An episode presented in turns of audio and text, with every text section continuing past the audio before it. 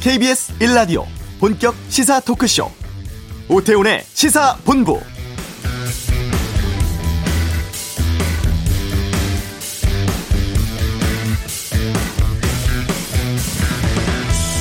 새해 첫 월요일입니다. 시무식도 하고 새해 인사도 두루 나눠야 합니다만 코로나19 때문에 쉽지 않은 상황이죠. 지금 적용 중인 수도권 2.5단계, 비수도권 2단계 거리두기, 또 연말연시 특별 방역 대책이 2주간 더 연장되었습니다. 그리고 수도권에서 했던 5인 이상 사적 모임 금지는 오늘부터 비수도권에도 적용이 됩니다. 신년회, 돌잔치, 동호회, 직장 회식 모든 친목 모임 대상이고 그리고 오늘 중대본 회의에서 백신 접종에 대한 내용이 있었습니다. 다음 달부터 백신 접종 이르면 시작되니까 관계 부처들 이달 말까지 접종 계획 차질없이 마련해 달라는 내용이었죠. 2021년의 시작을 코로나 속에서 맞고 있습니다만 이 위기 올해 안에 극복할 수 있기를 기대합니다. 오태훈의 시사본부 4월 보궐선거 후보자 인터뷰하고 있는데요. 잠시 후 이슈에서 금태섭 전 의원과 함께하겠습니다. 경제브리핑 새해 달라지는 경제정책 또 올해 전망 살펴보고요. 북한의 김정은 위원장 신년사 대신에 주민들에게 친필 서한 보냈다고 하는데 올해 북미 관계 전망까지 2부 외교 전쟁에서 살펴보겠습니다. 월요일 시사구말리 정초의 사면 논란 또 각종 여론조사 국회 인사청문회 상황 등 다양한 정치 이슈에 대해 정리해보는 시간 갖도록 하겠습니다. KBS 라디오 오태훈의 시사본부 지금 시작합니다.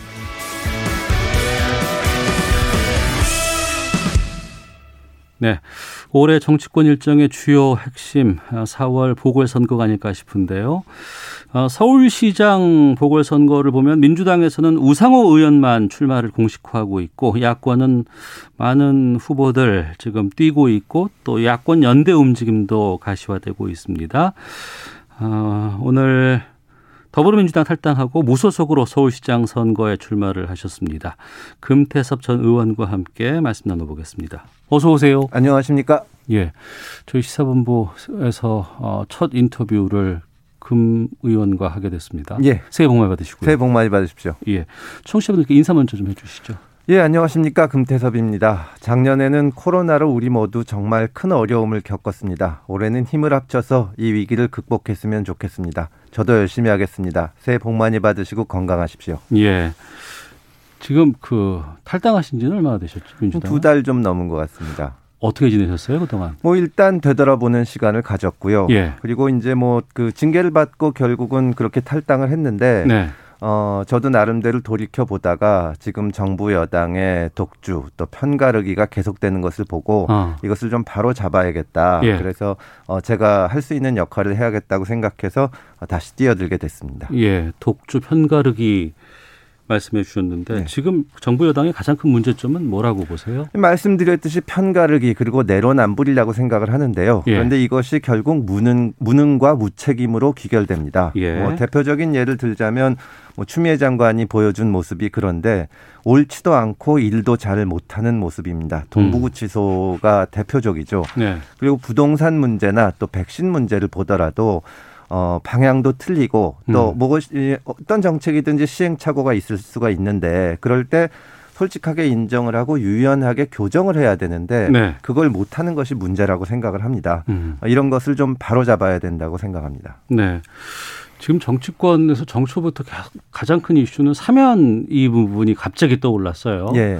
이낙연 대표가 새해 첫날 이명박 박근혜 두 전직 대통령 아, 사면 건의하겠다라는 내용들이 인터뷰를 통해서 나왔는데 예. 이건 어떻게 보고 계십니까? 어, 여야가 뜻을 모아볼 문제라고 생각을 합니다. 예. 그런데 저는 이런 문제야말로 어. 이낙연 대표가 김종인 대표를 만나서 예. 먼저 의논을 했으면 어땠을까 하는 생각을 합니다. 어, 어, 개인적인 뭐 정치적 유불리나 예. 또 정치 공학적인 계산, 계산을 깐다면 역풍이 불 거라고 생각을 하고요. 예. 이미 그런 기류가 보입니다. 어. 얼마 있으면은 또 법적 절차가 끝나니까 예. 그러면 청와대에서도 입장을 밝히지 않을까 봅니다. 음, 역풍이 분다는 건 어떤 의미입니까? 어, 이 말하자면 어떻게 그 이낙연 대표 측에서는 국민 통합 말씀을 하셨는데 네. 사실은 이 사면이라는 것이 어떤 정치적인 함의를 갖고 음. 그것 때문에 야권이 예를 들어서 의견이 갈린다든가 네. 뭐 이런 효과를 노린다든가 음. 뭐그 이제 어떤 이 문제에 대해서 주도권을 쥐고 어, 본인이 어떤 통합의 정치인으로서 이미지를 갖겠다든가 네. 이런 생각을 하게 되면은 오히려 그와 반대되는 효과가 올 수 있다는 겁니다. 음. 앞서서 김종인 그 지금 비대위원장과 논의를 했으면 좋았겠다라고 말씀하셨잖아요. 예, 예. 김종인 그러면 비대위원장은 여기에 대해서 어떤 입장이라고 판단하실까요? 글쎄요, 지금까지는 아직 말씀을 안 하셨는데 예, 예. 이 사면이라는 것은 대통령의 고유 권한이고 음. 그래서 사실 비공개적으로 여당에서 대표가 와서 의논을 하면 네. 거기서 의견을 주고 또 조정을 할 수가 있었을 텐데 음. 갑자기 공개적으로 얘기를 하니까 예. 야당 입장에서도 뭐라고 답을 하기가 굉장히 어려워지는 입장에 있거든요. 어. 저는 이런 문제가 진짜 그 어떤 국민 통합적인 뭐이 의미로 다가가려면 예. 미리 의논하고 이래야지 이렇게 불쑥 얘기하는 것은 안 맞다고 봅니다. 어.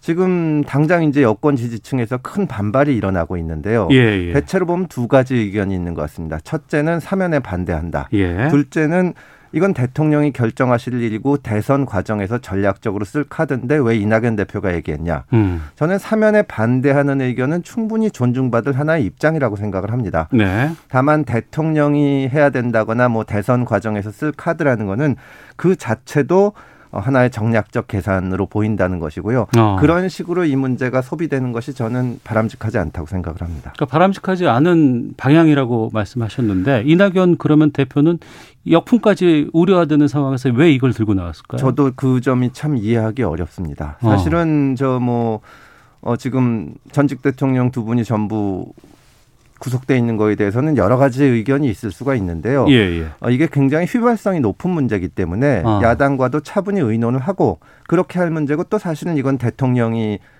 이제 결정하는 아주 전속적인 권한인 것인데 네. 그거를 갑자기 얘기를 하고 또 한쪽에서는 그 문제가 생기니까 어, 여당에서는 아예 건의도 안 하겠다. 음. 이렇게 나오면서 이 문제가 아주 이상하게 돼버렸습니다. 아, 예, 예. 예. 어, 알겠습니다. 금태섭 전 의원과 함께 말씀 나누고 있는데요.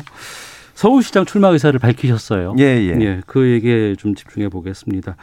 어, 출마하기로 마음먹은 좀 이유부터 좀 여쭙겠죠. 예, 현, 여쭤보겠습니다. 현 정부 예. 여당의 국정 운영에 브레이크를 걸어야 된다고 생각을 합니다. 예. 만약 어찌어찌해서 다시 여당이 승리한다면 어. 뭐 지금 이대로 가는 것인데요. 어, 이번에 국민의 뜻을 모아서 독주하고 있는 국정 운영에 브레이크를 걸지 않으면 심지어 여당에도 좋지 않다고 봅니다. 네.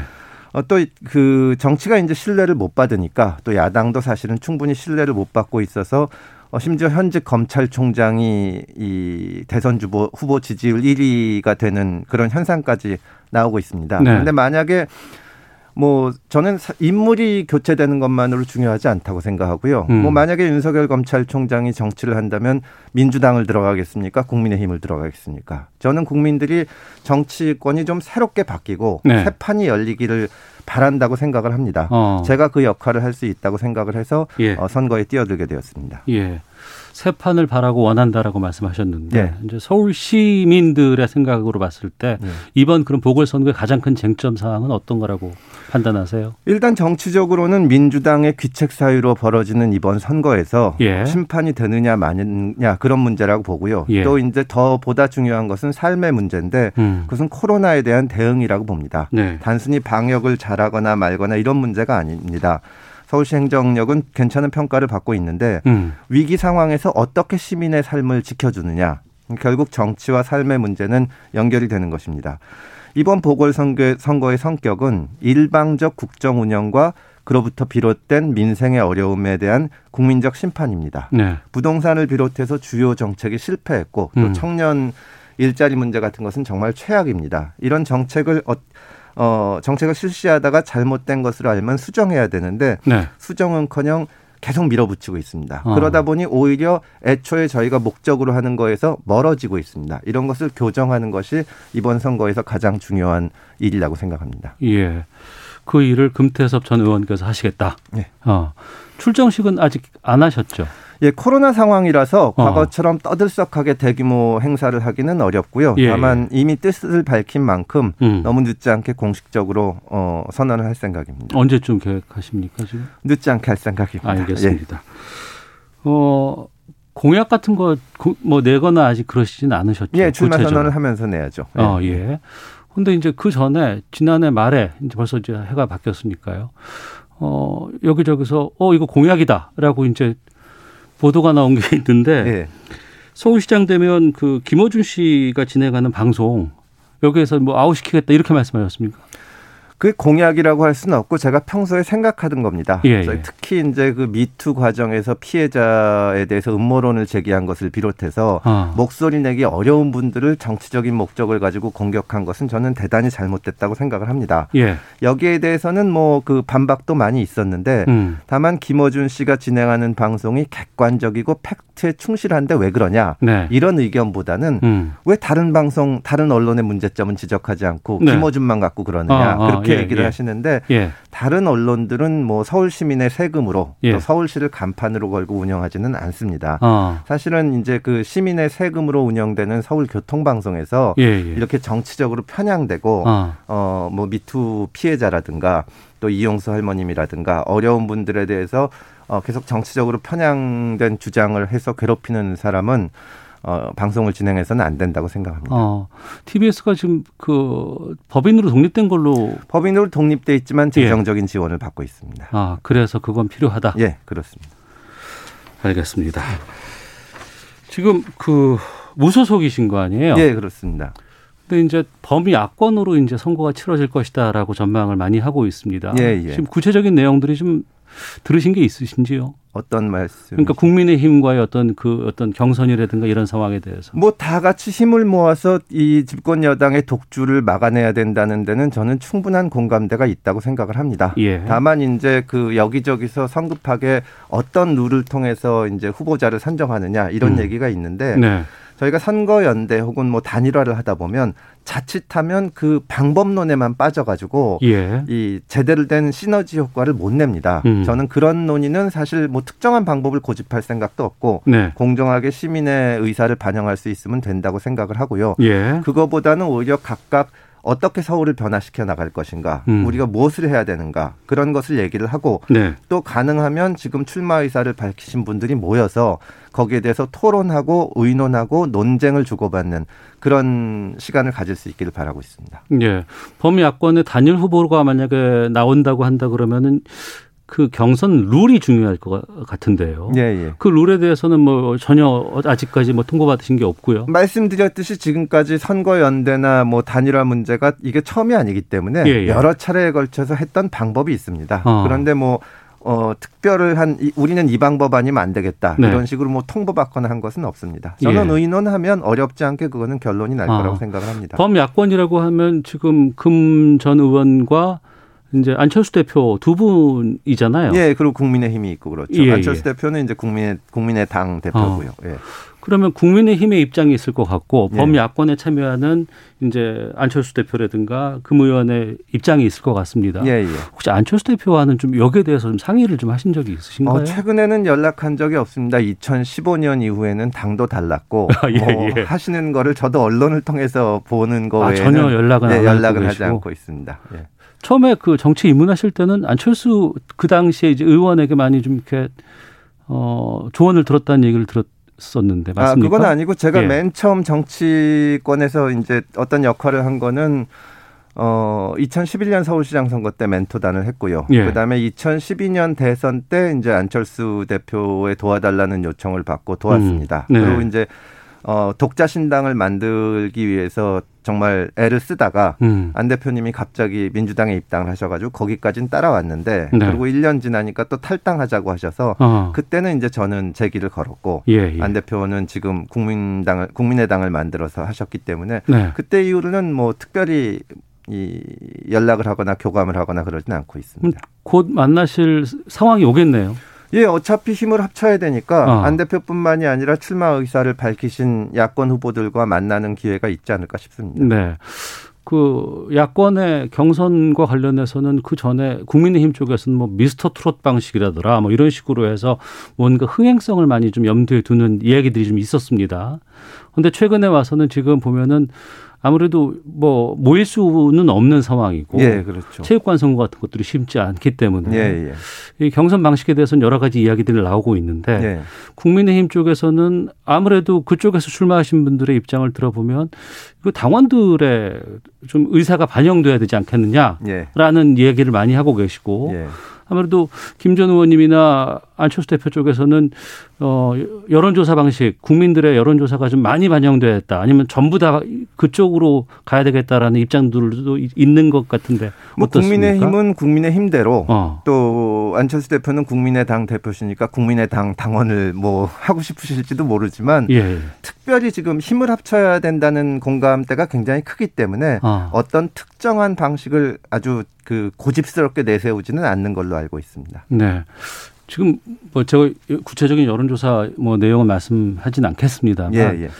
어, 안 대표가 좀 앞서 상당히 앞서 있는 곳으로 야권 맞습니다. 쪽에서는 예. 지금 그거는 인식하고 계시죠. 아, 그럼요. 예. 어, 그러면 거기에도 이제 그 일정 정도 시간이 되면 그쪽으로 힘을 실어주실 의사도 있는 건가요? 아니면 끝까지 완주하실 생각도 있으신가요? 아, 이제 정치인들이 뭐 지지율 신경 쓰지 않는다, 여론조사 안 본다 그러는데 그게 다 아, 거짓말이고요. 신경 쓸 거예요. 예, 열심히 아, 예. 봅니다. 예, 예. 그런데 우리는 도전자고 음. 다른 후보 거론되는 후보자들은 이미 서울시장이나 어, 대선에 출마하신 분들이 많고 또 네. 여권에는 뭐 저 여당 원내대표까지 지내신 분도 있습니다. 네, 네. 우리가 내세우는 거는 그런 피로감을 주는 인물이 아니라 음. 새로운 인물이 나서서 새로운 판을 짜겠다. 네. 아까 말씀드린 것처럼 뭐 윤석열 총장 같은 분을 비롯해서 새로운 인물도 활, 활약할 수 있는 판을 짜겠다. 결국은 시민들이 결정하실 문제인데 네. 지금은 이제 뭐 인지도를 보면서 여론조사를 하고 계시지만 저희는 시민들이 정말 새로운 정치판을 원한다고 보고 음. 그런 말씀을 잘 드리면 좋은 결과를 얻을 수 있다고 봅니다. 네. 지금 여권에서는 우상호 의원 외에는 아직까지 출마 선언이 나오는 게 없습니다. 예. 왜 그렇다고 보시고 여권 어떻게 갈 것 같으세요? 저는 두 가지 이유가 있다고 봅니다. 예. 저는 어, 첫째로 이번 재보궐 선거가 생긴 것이 민주당의 귀책 사유로 인한 것입니다. 음. 뭐이 광역단체장이 17명인데 그 중에 세 분이나 권력형 성- 성범죄로 자리가 빈 상황이기 때문에 사실은 민주당이 후보를 내는 것 자체가 명분이 없고요. 네. 그 다음에 어쨌든 지금 여러 가지 문제에 있어서 정부 여당이 독선적으로 특정 정책들을 고집하다가 국민들의 여론이 굉장히 안 좋아졌습니다. 음. 그러다 보니 어, 많이 거론되는 분들이 지금 나오면은 불리하겠다고 생각을 하고 네. 망설이는 거로 생각이 됩니다. 어. 만약에 그 단일 후보로 되시면 여권 후보와 이제 싸우게 되실 거 아니에요? 예. 누가 가장 좀 껄끄러우세요? 구체적으로 말씀드리기는 어려운데 예, 이제 예. 그 문재인 정부가 잘한다. 음. 우리 핵심 정책 지지층은 아무 문제 없다. 네. 나는 그 뜻을 따르겠다. 음. 이렇게 지금까지처럼 하시는 후보가 나오면 저는 그런 후보는 굉장히 쉽다고 봅니다. 아. 다만 오히려 반대로 나는 청와대에 할 말은 하겠다. 네. 그리고 우리 지지층 말고 전체 그 국민 시민의 민심을 받아들이겠다는 후보가 나오면 그런 후보가 어려운 후보가 될 거라고 봅니다. 그런 지금 후보가 보이십니까? 현재로서는 잘 모르겠습니다. 알겠습니다.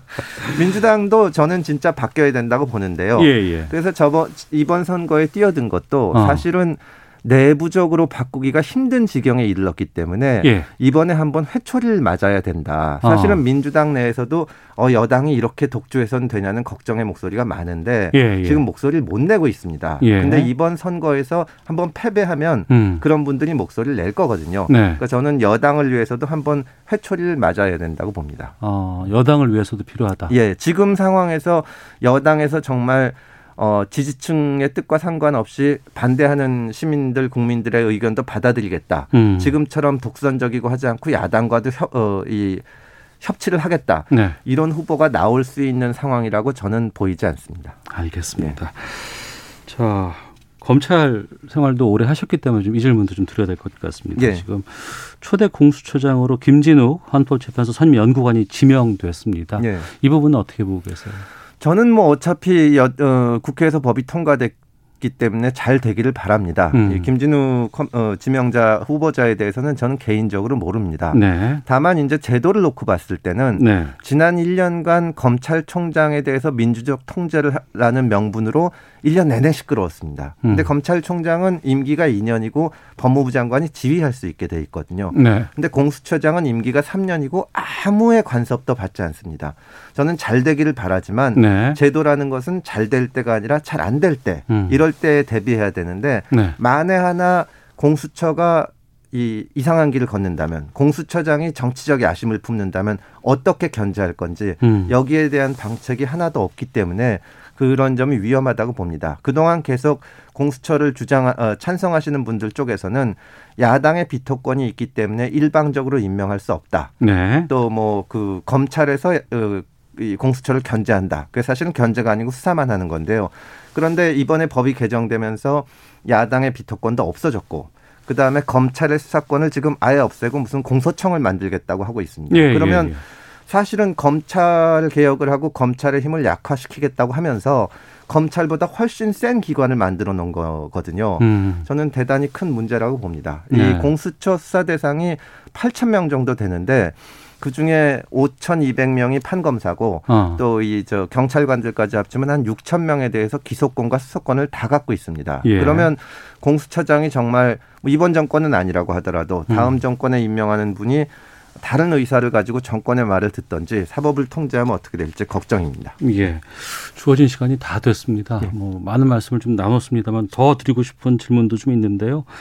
그냥 여기서 맞춰야 될 것 같은데 끝으로 어, 서울 시민께 국민께 뭐 하고 싶은 말씀 있으시면 시간 드리겠습니다. 예, 정말 함께 이 어려운 위기를 극복해 나갔으면 좋겠습니다. 네. 새해 건강하십시오. 감사합니다. 예, 자 지금까지 금태섭 전 의원과 함께했습니다. 오늘 말씀 고맙습니다. 감사합니다. 예, 이어서 교통 상황 살펴보고 헤드라인 뉴스 듣고 돌아오겠습니다. 교통정보센터의 이승미 리포터입니다.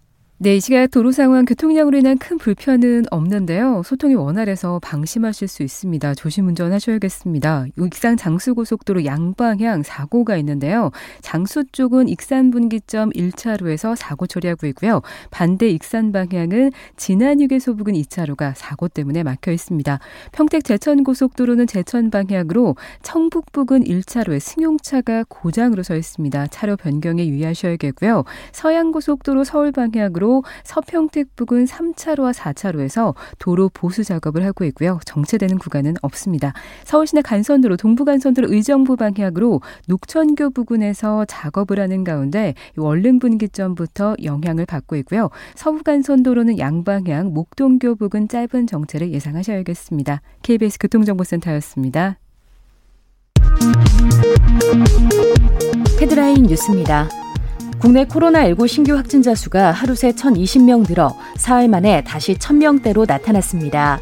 국내 발생 985명을 지역별로 보면 서울 324명, 경기 260명, 인천 101명으로 수도권 지역에서 685명이 확인됐습니다. 서울의 경우 서울 동부구치소에서 127명이 추가된 것이 확진자가 급증한 원인으로 분석됩니다. 민주당 이낙연 대표는 코로나 장기화로 덜 가진 사람과 더 낮은 곳에 있는 국민들이 생존을 위협받고 있다며 민생과 경제 회복에 전력을 쏟겠다고 밝혔습니다. 국민의힘 주호영 원내대표는 민주당 이낙연 대표가 제기한 이명박 박근혜 전 대통령 사면에 대해 사면을 정략적으로 이용해선 안 된다고 지적했습니다. 충남 천안의 한 산란계 농장에서 고병원성 조류 인플루엔자 의심 신고가 접수됐습니다. 최근 잇따라 발생하고 있는 조류 인플루엔자에도 불구하고 달걀과 닭고기의 소비자가는 비교적 안정적인 수준을 유지하고 있는 것으로 집계됐습니다. 지금까지 라디오 정보센터 조진주였습니다.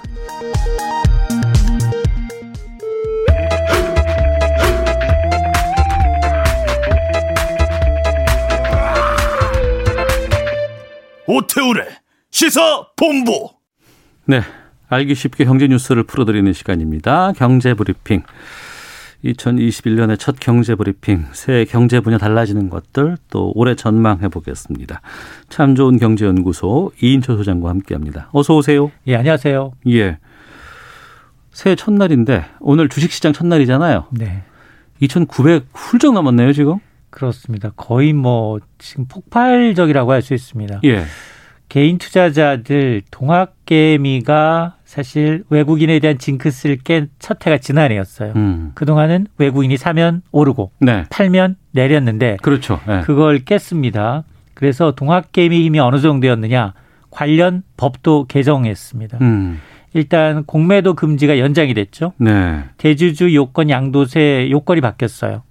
그리고 증권거래세 낮추는데도 혁혁한 공을 세웠습니다. 그래서 올해부터 주식을 팔 때 내는 증권거래세율이 단계적으로 낮아집니다. 음. 지난해까지는 주식을 팔면 이득을 받든 손해를 받든 아니면 상관없이 네. 무조건 네. 거래 금액의 0.25%를 거래소로 내왔습니다. 예. 일종의 통행세 개념이었어요. 근데 0.25% 세율을 자세히 좀 들여다보면 이 가운데 증권거래 세율은 0.1%, 나머지 0.15%는 농어촌 특별세예요. 음. 그러니까 농어촌 특별세는 놔두고 네. 올해 이제 유가증권 시장 코스피에서는 종전이 0.1%인 증권거래세가 0.08%로 낮아지는 거고요. 어. 그다음에 농어촌 특별세가 없는 코스닥 시장은 그대로 0.25에서 0.23%로 하향 조정이 되는데 인하된 세율은 2022년 내년까지 적용이 되고요. 2013년 이후에는 증권거래세율 코스피는 제로, 음. 코스닥은 0.15%로 추가 완화가 됩니다. 네. 지금 증시 올해 첫날 뭐 2,900선 넘고 지금 2% 이상 지금 상승하는 추세인데 이렇게 되면은 뭐 3,000뿐만 아니라 뭐 더 높이도 갈 수 있지 않을까 추측할 수밖에 없는 상황인데 어떻게 전망하세요? 최근 한두 달 사이에 예. 증권사들이 고점을 계속 높이고 있어요. 아, 그래요? 너무 빨리 오르니까. 어. 지금 너도 나도 할 것 없이 증권사들이 장밋빛 전망을 내놓고 있는데요. 말씀하신 것처럼 뭐 코스피 3천을 넘어서 3,300까지 음. 갈수 있다라는 겁니다. 아, 이들 주장도 일리가 있어요. 왜냐하면 백신 접종이 일단 시작이 됐잖아요. 네. 또 코로나가 잠잠해지면 뭐 글로벌 경기 회복 가능성이 높아지고 있는 거 아니겠습니까? 어. 특히나 뭐 중국은 올해 8% 성장 얘기 나오고 있거든요. 여기다 저금리 기조 이어가죠. 특히나 우리가 가장 민감한 반도체 가격이 오르고 있어요. 어, 예. 자, 이런 것들도 수출에 긍정적이다라는 겁니다. 그런데 문제는 유동성으로 지금까지 너무 많이 올라서 언제가 고점일지 불안하다는 거예요. 언제가 고점일지 몰라서 불안하다. 불안하다. 어. 그리고 또 하나 변수가 어 영국발 변이 바이러스가 지금 30여 개국에 퍼졌어요. 예. 거기에다가 어 백신 접종 이후에 부작용은 누구도 장담하기가 좀 어려운 상황이 있죠. 예. 물론 뭐 바이든 행정부가 천조 원 가까운 새로운 경기 부양책의 통과로 인해서 어, 약삭, 약달러 전망은 상반기 정도는 유효합니다. 음. 근데 문제는 실제로 하반기부터 미국 경기가 조금씩 좋아지면 뭐 연준의 경우에는 바이든 행정부에 부담을 주지 않기 위해서 저금리를 유지한다 하더라도 하더라도 장기적으로 물가가 올라요. 음. 물가가 오르면 금리가 오릅니다. 그렇겠죠. 금리가 네. 오르면 자연스럽게 구태여 위험 자산인 위험자산 투자하지 않아도 어. 자연스럽게 돈은 돌아갑니다. 예. 지금 달러 약세가 한정적일 수 있다는 겁니다. 음. 다시 미국 본국으로 달러가 유턴이 되면 이게 우리가 과거에 봤던 긴축 발작이라는 용어예요. 갑자기 돈의 흐름이 역행되면서 신흥국에서 이제 선진국으로 돈이 쏠림 현상이 일어나기 시작하면 그때는 이제 대응의 영역인데 개인 투자가들이 대응이 안 돼요. 네. 조금 떨어지면 이 과거 학습 효과 때문에 그때 들어가거든요. 음. 그걸 고점에서 물린다라는 표현을 쓰는데 이제 이제 관전 포인트는 뭐냐? 과연 우리가 한 단계 레벨업 된 3천 시대가 왔다. 그럼 과거처럼 2천 이하로 안 떨어져야 되거든요. 네네. 네. 그러니까 지난해 코스피가 한 30% 올랐어요. 그 정도 수익을 올해는 조금 수익을 관리하는 음. 리스크 관리 좀 필요한 시점입니다. 알겠습니다. 부동산 쪽도 좀 살펴보겠습니다. 올해 부동산 세제가 상당히 강화되는 한 해로 알고 있습니다. 어떻게 전망하세요? 그렇습니다. 올해부터 종부세율 인상이 되고요. 다주택자의 양도세가 대폭 오릅니다. 특히나 규제 지역 내에서 어 3주택 이상 또 조정 어, 조정 대상 지역에서 2주택 이상의 경우에는 종부세율이 거의 두 배 가까이 올라요. 음. 근데 음. 이런 세금의 기준은 종부세 인상은 올해 6월 1일 보유 기준이에요. 그러니까 12월에 부과가 됩니다. 또 다주택자의 양도소득세 역시 이제 규제 지역의 경우에는 최고 양도세율 75%가 적용이 되는데 또 올해부터는 분양권도 주택수에 포함이 됩니다. 지금까지는 양도세 산출할 경우 분양권은 주택수에 포함이 되지 않았어요. 네. 그러나 올해 1월 1일 이후에 취득한 분양권은 주택수에 포함이 되고요. 음. 또한 이제 올해 분양하는 분양가 상한제 주택의 경우에는 실거주 의무가 이제 강화가 되니까 네. 바뀐 법규를 조금 꼼꼼하게 들여다볼 필요가 있습니다. 어, 그 주택 보유로 인해서 내는 세금이, 세금이 강화졌고 이걸 실질적으로 내는 게 올해부터인 거 아니에요? 그렇습니다. 이게 어떤 영향을 미칠지 좀 살펴봐야 될 것 같고 지금 변창흠 신임 국토부 장관 취임 이후에 첫 뭐 대책, 정책 같은 것들 뭐 나올 걸로 지금 전망되고 있습니다. 어떤 내용들이 있을까요? 그렇습니다. 지난달 말에 취임하면서 취임사에서 도심 내 주택 공급 방안을 올해 설 이전에 발표하겠다라고 언급을 했어요. 음. 자, 서울 도심에서도 충분한 양의 주택 공급이 가능하다라는 게 변 장관의 이제 입장입니다. 그럼 구체적인 방법론이 뭐냐? 아, 지하철 역세권이나 준공업 지역 그리고 저층 주거지의 경우에 고밀도로 개발하겠다. 이 얘기는 뭐냐? 네. 층수 규제를 완화해서 위로 더 많이 짓겠다라는 거거든요. 어, 변 장관의 경우는 공공주택 전문가입니다. 아, 그동안 이제 이 과도한 시세 차익을 막기 위해서 토지 임대부 그러니까 건물만 분양하고 토지는 임대하고 그리고 나중에 집값이 오르면 LH 공사에 다시 파는 환매 조건부 주택 이런 걸 이제 공공성을 강화할 것으로 보입니다. 아, 수요가 많은 수도권의 공급을 늘리겠다라는 의지는 긍정적으로 평가를 받고 있는데 그러나 이 역시 입주 시점은 마무리 뭐 이제 뭐 도심 특히나 이제 역세권에 대해서 그걸 이제 사들여야 되거든요. 네. 사들여서 이제 보상하고 짓고 이런 거기 때문에 4년에서 5년 정도 걸려요. 음. 그러니까 중장기적인 대책일 수밖에 없고 네. 단기적으로 집값과 전세값을 대책이 좀 필요한데 이 부분은 공공 영역도 있지만 민간의 영역이 있거든요. 그러니까 이걸 어떻게 가져갈지 좀 지켜봐야겠습니다. 알겠습니다. 금융권 좀 보겠습니다. 지난해 연말부터 금융권에서 신용대출 대폭 줄여왔다고 하는데 올해 상황들은 좀 어떻게 전망하세요? 그렇습니다. 지난해는 대출 총량이 있는데 연말 가니까 다 찬 거예요. 예.